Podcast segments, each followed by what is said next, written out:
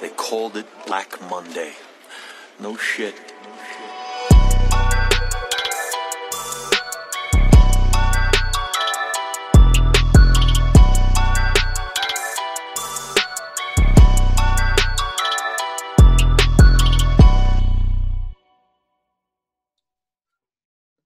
What's happening, everyone? Welcome back into the Fantasy Stock Exchange. Uh, I'm joined with Nick here for Black Monday, coming at you every Monday, talking fantasy, talking mucky situations. We got a, definitely a mucky situation here. We're going to be going through three backfields that we feel like are not getting talked about. Everyone and their mother is talking about the Ravens backfield and the Chiefs backfield. What's going to happen? We're we're thinking more backfields that you could have some sneaky value from because there is definitely some out there that people are kind of just looking at it and just kind of passing it over. We're going to dig more deep into them and see if they're worth your investment, whether they're they are or not. We're going to take a stance on them too. So if we think we, yeah, I'll take a shot on this player in this backfield or whatever. Um, some of these, I, I, I know I have a couple where I'm just like I'm just avoiding this backfield. I think it's going to be a mess, which is definitely possible. So, um, Nick, how you doing today? Yeah, good man. Happy to be here. Happy to talk some uh, running backs specifically, also some offensive lines, offenses. I mean, even if these aren't technically the most exciting teams, uh, maybe they're not the teams that everyone's talking about. Uh, I'm actually looking forward to a couple of them. I think we'll get to those. So. Yeah, and some of these some of these backfields, you'll realize really early in the redraft season, you kind of just go, "Wow, why, why were we talking about this so much in the off season? It didn't matter at all." Like I remember, yeah. like when Adrian Peterson's a startable asset every year, which probably happen again. Um, I hope uh, not. Yeah, I hope not too. But if Adrian Peterson's a startable asset at the beginning of last year, and we're like, okay, why did we talk up Derrius Guice or why did we talk up this? And speaking of Derrius Guice, the first backfield we're going to get into is the Washington Redskins. And um, we're, we're basically going to go kind of back and forth. I know on this one specifically, we have differing opinions on. So um, I'll, I'll, we'll lay out the situation here. Nick, if you want to dig into their offensive line real quick. Uh, yeah. So as far as uh, with the Redskins, people already know what's going on with the left tackle. They've had Trent Williams on a holdout and then traded him to the Giant or to, not to the Giants, the Niners in the draft this year. So their left tackle, they're going to be relying on their third round pick from 2018. His name's Geron Christian Sr. Uh, he played 146 snaps last year, not because of injury. He just wasn't very good. Uh, so PFF had him at a 63 grade, which I mean it's not terrible. You know, there's guys in the 50s, but it's it's definitely not great. So to have him at left tackle is not awesome. Uh, their left guard was even worse. He's got a 56 grade. Um, really, basically, their whole line kind of sucks except for their right guard, Brandon Scherff. Uh, they took him in the first round a few years ago. He's lived up to the hype. Uh, he's had a pretty much a 75 or higher rating every year. So, uh, yeah. Yeah, so in terms of their offensive line, this this is definitely there's some big veteran free agents out there, especially at left tackle, like uh, Jason Peters and like uh, I believe they had Donald Penn as like a patchwork left tackle last year, if I'm not mistaken. They they definitely strike me as a team that could do that again, while they have like some of their younger guys, because I believe they took someone in the draft this year as well with the pick that they traded um, to the Niners. Um, I could definitely yeah, see them picking up like a, a Jason Peters or someone like that to just kind of makeshift like patch the hole in the offensive line, give Dwayne Haskins a chance to grow and develop. I I personally don't think that's going to happen. I don't I don't think Dwayne Haskins is very good, but we'll we'll see what happens. Uh, as far as the running back situation and the coaching situation, obviously Jay Gruden was fired um, about week four, week five this past season. And we got Ron Rivera coming in. He brings in Scott Turner, who is the son of Norv Turner, who is the uh, Panthers offensive coordinator. And Here's the thing about the Turners, especially Norv, is that they love using workhorse running backs. You saw it with Adrian Peterson in the, his days with the Vikings. You saw it with Christian McCaffrey these past couple years. And I remember like two years ago, I believe, before Christian McCaffrey was a workhorse back, they had signed CJ Anderson. And there was people out there, including myself, that were like, okay, well, CJ Anderson's going to have Jonathan Stewart's role. They're going to use him. It's not just going to be the Christian McCaffrey show. Christian McCaffrey is not can't hold up in that kind of environment. Well, Norv Turner did it anyway. So uh, we're hoping for uh, Derrius Guice's situation that uh, Scott Turner shares that kind of same mindset. But uh, I know you, you're higher on Guice than I am. If you want to talk about him a bit. Yeah, I just like I've liked Guice since he came out. I think like a lot of people. I mean, he came in the year with Saquon, and obviously Saquon is untouchable as a prospect, but really I thought Guice coming out was close, like pretty close second. Yeah. And it's been obviously a bummer since. I mean, he's gotten injured both year both years down for the count. Uh, the first year was in the preseason after he reeled off a super nice run. You know, turns out that you know he tore his ACL or whatever. Uh, I guess it's more for me. Uh, I still love the talent. We haven't gotten to see much, and I mean, even though their offense isn't super exciting, the upside of him being that potential bell cow that can come in, catch passes, be the electric talent, that's that's good enough for me at the end of the seventh round.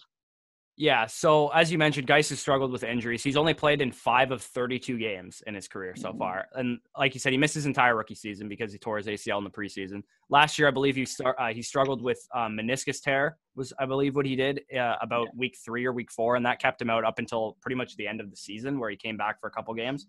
Um, here's my thing with Guice, and this is why I'm not too high on him. I liked I liked the talent coming out of school too. I, I thought he was like just one peg below uh, Barkley. I thought he should have been a first round pick. I guess some character concerns, I think, was what knocked him down to the second round. Uh, but here's my thing with him: he's never had more than 13 touches in a game.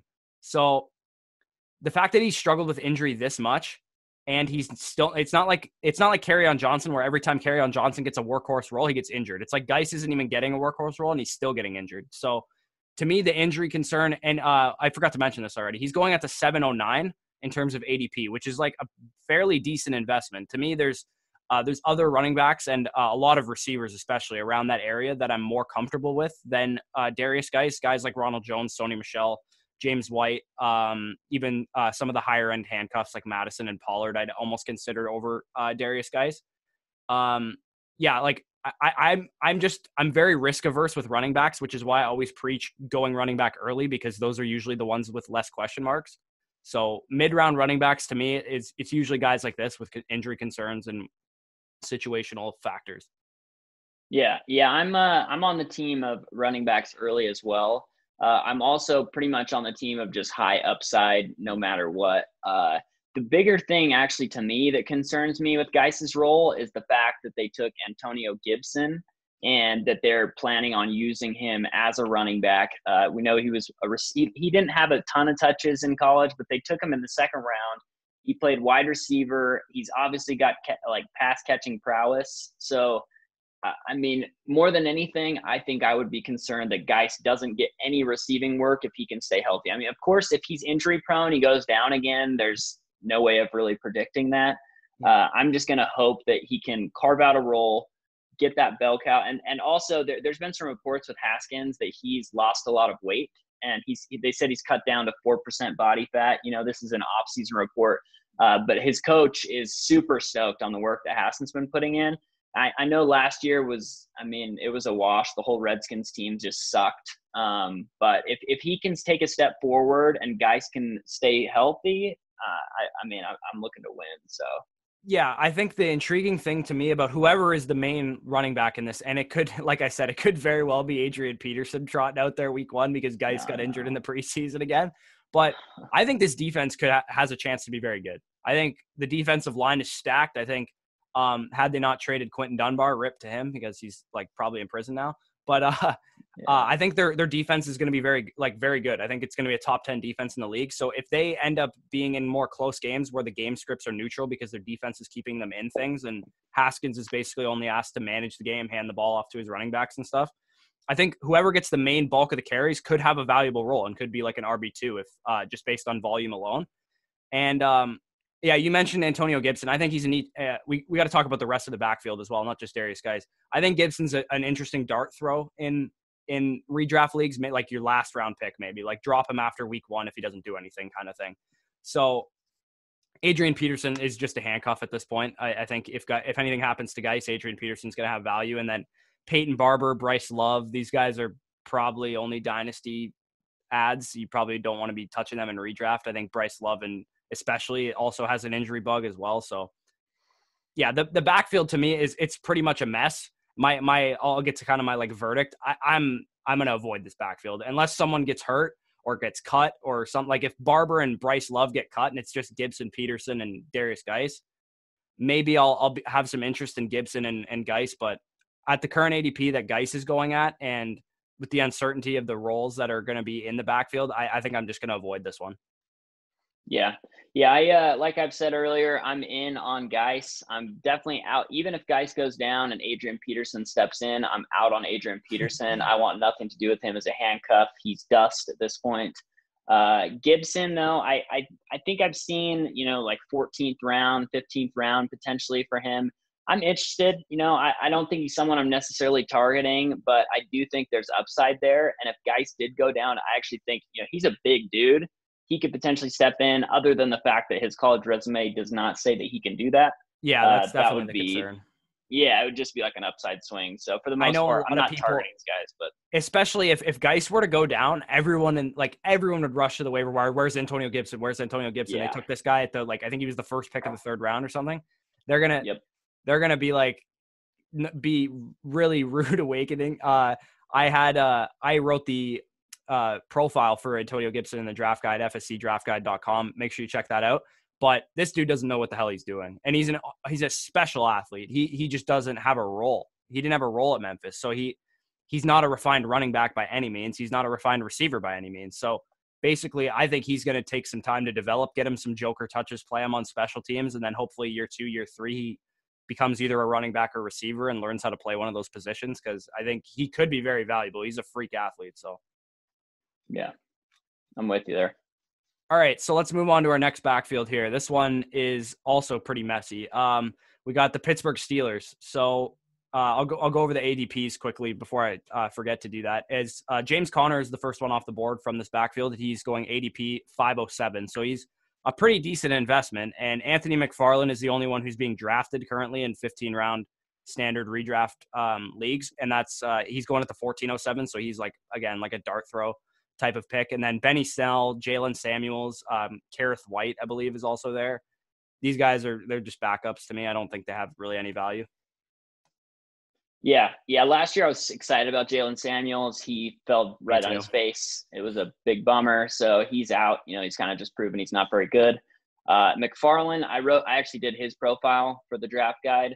I like him. I, I want to say that he's a hashtag good football player, but I don't know that he actually can, you know, like command uh, what we want to see. Like when we think of a Pittsburgh Steelers backfield, at least for me, I think of workout horse, Mike Tomlin, giving him every every touch.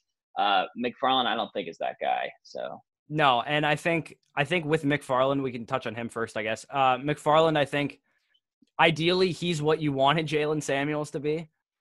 Um, yeah. he, he carves out a role in the passing game because James Conner isn't like the greatest pass catcher in the world. Um, Anthony, uh, Anthony McFarland can carve out a role that way and maybe get some some other touches like jet sweeps and stuff, and then some outside zone concepts and whatnot. Uh, in terms of in terms of James Conner, I'll dig into him real quick. I have a general rule rule with fantasy football, and it seems very obvious, but some people still avoid this rule, and it's draft players who are good at football. Simple. On the screen right now, you're going to see uh, James Conner's efficiency metrics, and they're not good. They're just not. Uh, he ranked um, 39th in, in true yards per carry, uh, 30th in yards per touch, 40th in breakaway runs. And even, I know what you're thinking, he didn't have a good year last year because he was banged up. He wasn't any better in 2018 either. He was just getting a lot of volume. So I'm not I'm not in the business of we do this every year. Uh, last year it was Latavius Murray. They, like every year there's a guy that's not that good that we pencil in for a lot of uh, like a workhorse role or a lot of volume and we're like excited about it but not really. We're only excited about the volume. We're not excited about what they're going to do with the volume. So to me i just i like and again like fifth round to me there's uh, unreal receivers you can get in this range. I'd rather i'd much rather take a shot on receivers in this range and even some of the running backs. There's guys like david montgomery going in this range. I think i'd rather take a shot on him even though i'm not like insanely high on him either. But to me james conner i'm just not I'm not on board with it. I, I, I don't think he's very good. I don't like the situation. I think the uh, you'll probably touch on the offensive line in a second. I think there's some issues there as well. Yeah, I mean, I kind of, I guess, just skipped over James Conner just because that's how I do it in my mind. I just, I don't hmm. care for him as a player. He's got a great story. He overcame cancer. That's cool and everything, but he is the prototype for just a guy, in my opinion. You know, mm-hmm. he doesn't catch the ball very well. He's kind of slow. He doesn't really do anything exciting. Uh, and I think I got in so many Twitter arguments with, uh, I, I, forget her, Kate or something, Michelle maybe. I got in so many arguments with this girl on James Conner like a, a year and a half ago that I just got super burnt out on him. So in general, I, I just don't believe in what he's doing. As you were talking about with the line, uh, the line basically the biggest problem with their line is that they're all kind of aging. I mean, they've lost some some pieces. Uh, Pouncey, their center, was at one point a strength. Uh, last year, he was rated like one of the worst centers in the league. Uh, uh, Alejandro Villanueva, he's pretty much the only kind of stable part of it. He's a free know? agent after this year, and they're in cap hell too. So exactly, yes, and he's getting older. He's been in the league forever. Uh, the right tackle was, you know, he's kind of like the one maybe, he was undrafted coming into the league, you yeah. know, and uh, so last year he contract. Did, yeah, exactly. He's up for contract, and uh, it's it's just not so. But anyways, for this year, I mean, I'm kind of just out. I'm big out on the Steelers. I think McFarland at the end of the draft, maybe you know, I might take a swing on him depending on what my roster's looking like, and then just drop him before week you know one or after week one when we kind of see if he maybe is getting anything. But yeah, that's kind of where I stand on the Steelers. Yeah, you mentioned their line getting older. I believe Ramon Foster actually retired, if I'm not mistaken, who's one of the yep, starting guards. And the big deal for me was, eh, and I'm sure the, the numbers reflect this as well. Mike Munchak is one of the best offensive line coaches in the league. And before last year, he was the reason all the Steelers could take an undrafted guy and make him a starting right tackle because him and Dante Scarnecchia of the Patriots are so good at their job that they can cultivate and develop talent like nobody's business. So Mike Munchak is now with the Denver Broncos, and he you saw the results. Like the the Steelers' offensive line was not nearly as good as we're used to uh, seeing with the Steelers line. So yeah, as far as I'm concerned, the, the Steelers situation is one I'm also looking to avoid. And like you said, maybe Anthony McFarland hits and he's kind of like a fun gadget like Austin Ekeler in his rookie year type of guy. But uh, yeah, as far yeah, I'm I'm not really in on this backfield whatsoever. Yeah. All right. Speaking of the Denver Broncos and Mike Munchak, we are going to dig into their situation. Uh, Melvin Gordon is the first running back off the board in this situation with uh, ADP of 3.12. Uh, so he's almost a fourth round pick. Phillip Lindsay is uh, 712, almost an eighth round pick. Royce Freeman is undrafted. And I, I, I don't really expect much from him. I think the Gordon signing kind of um, determined what the coaching staff and the front office thinks of Royce Freeman as well. Yeah, uh, I I was I liked Royce Freeman coming out. At this point, he just has proven that he doesn't play very well. Um, Melvin yeah. Gordon, on the other hand, honestly, I did not like him on the Chargers. I wasn't a huge Melvin Gordon fan, uh, but just kind of looking at the Broncos in general coming into this year, it's really hard for me to not uh, kind of be in on him. As we were just kind of talking about their offensive line coach. Uh, their left tackle, Garett Bolles, he was a first round pick a few years ago. It's actually funny. We went to junior high school together, me and oh, yeah? this dude. Yeah, which is. Oh yeah, was, he was, was a kinda, Ute, right? Didn't he go to Utah? Yeah. Yeah, he did. Yeah, yeah, he went to the and it's weird. in junior high, he was like the small kid, and now he's like six seven, 360 pounds. It's it's whatever. It's cool, but he honestly was terrible up until uh, this last year. And uh, the biggest problem last year though was he ranked second in the NFL in penalties with 17. As any Denver Broncos fan will tell you. Exactly. Yes, a ton of penalties, but his rating when he was actually playing blocking, he did play well. Uh, they signed Graham Glasgow from the Lions, which uh, is one of the bigger line signings of this offseason. Uh, and the biggest problem I kind of see them facing is they're going to be relying potentially on a rookie center, Lloyd Cushenberry. Uh, if that's what they're looking at as a center going into a league that we might not get much training camp, uh, centers need to know what they're doing. So that's kind of concerning. Uh, in general, the supporting cast, they added a lot of rookies that make this exciting. This all is banking on Drew Lock being decent. Uh, but like Hamler's fast, adds a lot of speed, opens up the field. Jeudy, I think everybody can agree he's a very talented player.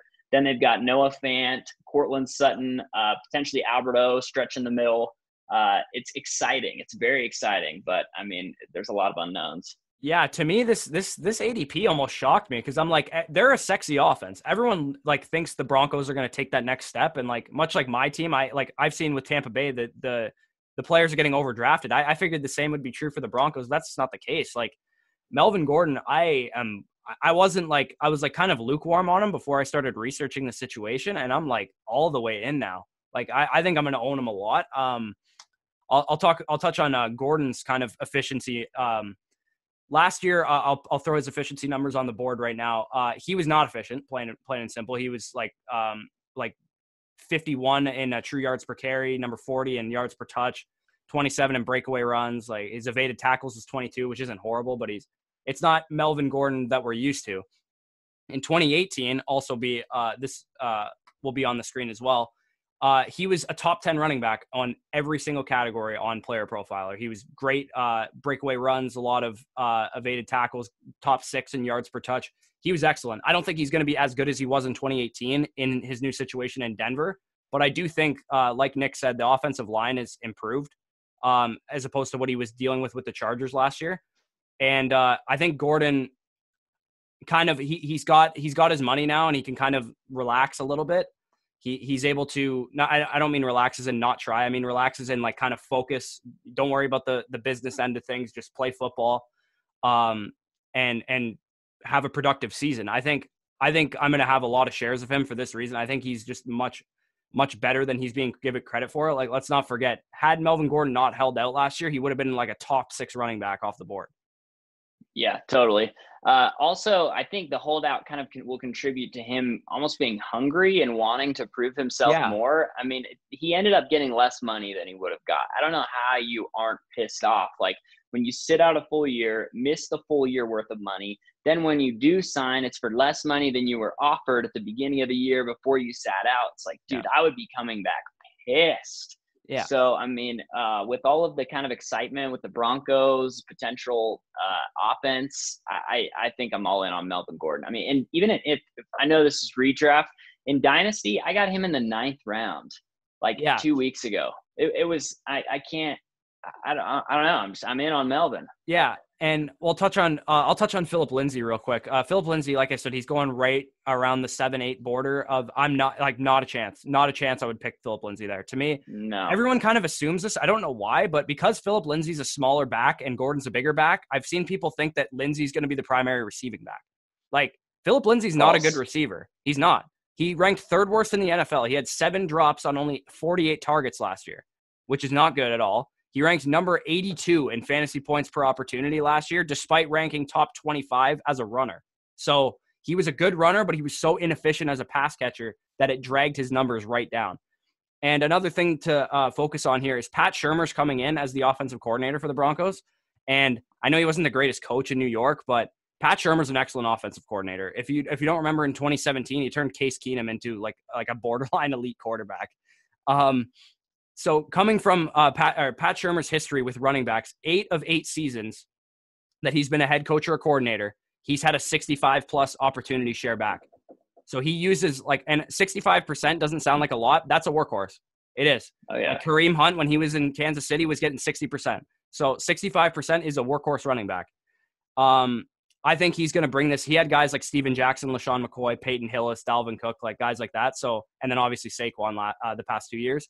So I think Gordon was brought in for a reason. They signed him for two years, 16 million with 13 and a half guaranteed. Nearly his entire contract was guaranteed money. This to me, it tells me that they don't believe in Lindsay as like a long-term option because because Lindsay was undrafted, he's going to need to be paid soon. And uh, I think they're just kind of writing off Royce Freeman with that signing also. Um, in terms of the goal line carries, I kind of expect them to be split. Like uh, Freeman had 24 last year, and and he had 13 inside the 10 zone, five inside the goal line. I think it's going to be kind of a 50 50 split on the goal line because, like I said, Lindsay's an efficient runner and he, he is efficient on the goal line as well. So that's kind of a little bit of a downside for Gordon as he's not going to just get like the full workhorse goal line role, but I expect him to have a very significant share of the receiving game. Um, and yeah, like I said, Mike Munchak is the second year old line coach. Garett Bolles should only improve more. And if he doesn't, I mean, it, it didn't affect the Broncos running game um, a lot last year. They was still efficient regardless. And um, Gordon is especially going where he's going. This is the big thing. If he if he starts rising up to like a mid second round pick, I'm going to be out on him. But if he's going at the back of the third round, where where guys like Le'Veon Bell and Todd Gurley and stuff are going all day, if he's my RB two or three, like easily, I'd I, like if I get two workhorse running backs in the first round, if I get like Josh Jacobs and Austin Ekeler or something, and I get Melvin Gordon as my third running back or as my like flex or whatever, like like I'm laughing at that point. Like I think Gordon's going to get 220 plus carries, and he'll probably also catch like like 40 to 50 passes. Yeah, I think we're on the exact same page there. I mean, obviously, price goes into everything, and yeah, I think just where Melvin's going right now, people are sleeping. Uh, mm-hmm. Phillip Lindsay, I've always been out on him. I mean, good for him for doing as well as he has up until this point, being undrafted, being undersized, not being a good pass catcher. Like he's pretty much the ultimate outlier. Um, but now I think someone coming in, I think it's a lot of it's been just Royce Freeman's been so bad that Phillip Lindsay has kind of continued to get touches and shine. It's, uh, yeah, I, I it's almost the same situation as Seattle. Is that Rashaad Penny's been yeah. so bad that Chris Carson's able to do the same thing. I think totally. Phillip Lindsay does worry me a little bit just because he's that that underdog mentality. Maybe he just like gets pissed off with them bringing in a new running back and goes off as from a rushing perspective. But I mean, like I said, I think Phillip Lindsay is going to be involved. I don't think he's like going to go away.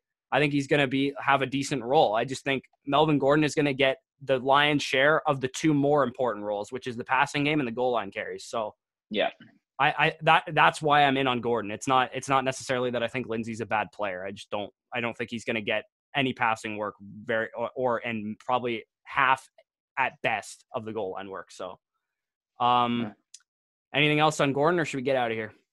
Nah, yeah, I think I'm good. I think we're uh, I think we're on the same page. All right, sounds good. Uh, make sure you guys are following us uh, both on Twitter. Um, definitely, I tweeted uh, a lot of this stuff out actually about Melvin Gordon's situation just a couple uh, a couple minutes before we started recording this. So uh, make sure you're following along on Twitter. Make sure you like, comment, subscribe. Uh, let us know what you think of the episode. Let us know if you want us to dig into other backfields. We have some more planned that we're not going to get into today, but we'll get into at some other date. Um, and uh, leave us some some of your uh, feedback too. If if if you think we're wrong on players, like we're, we do not know everything. We, are fantasy analysts, but we're not. Uh, we're not. We don't know the future. No one does. So, um, with that being said, make sure you guys enjoy your Monday. Uh, enjoy your Memorial Day. Is that what it is in the U.S.? Uh, yeah. Yeah, it's it's Victoria Day here in Canada, so I don't know what it's called in the U.S. Oh. But yeah, right. feel free to make fun of me for being Canadian in the comments uh, as well. So, uh, without further ado, guys, peace out.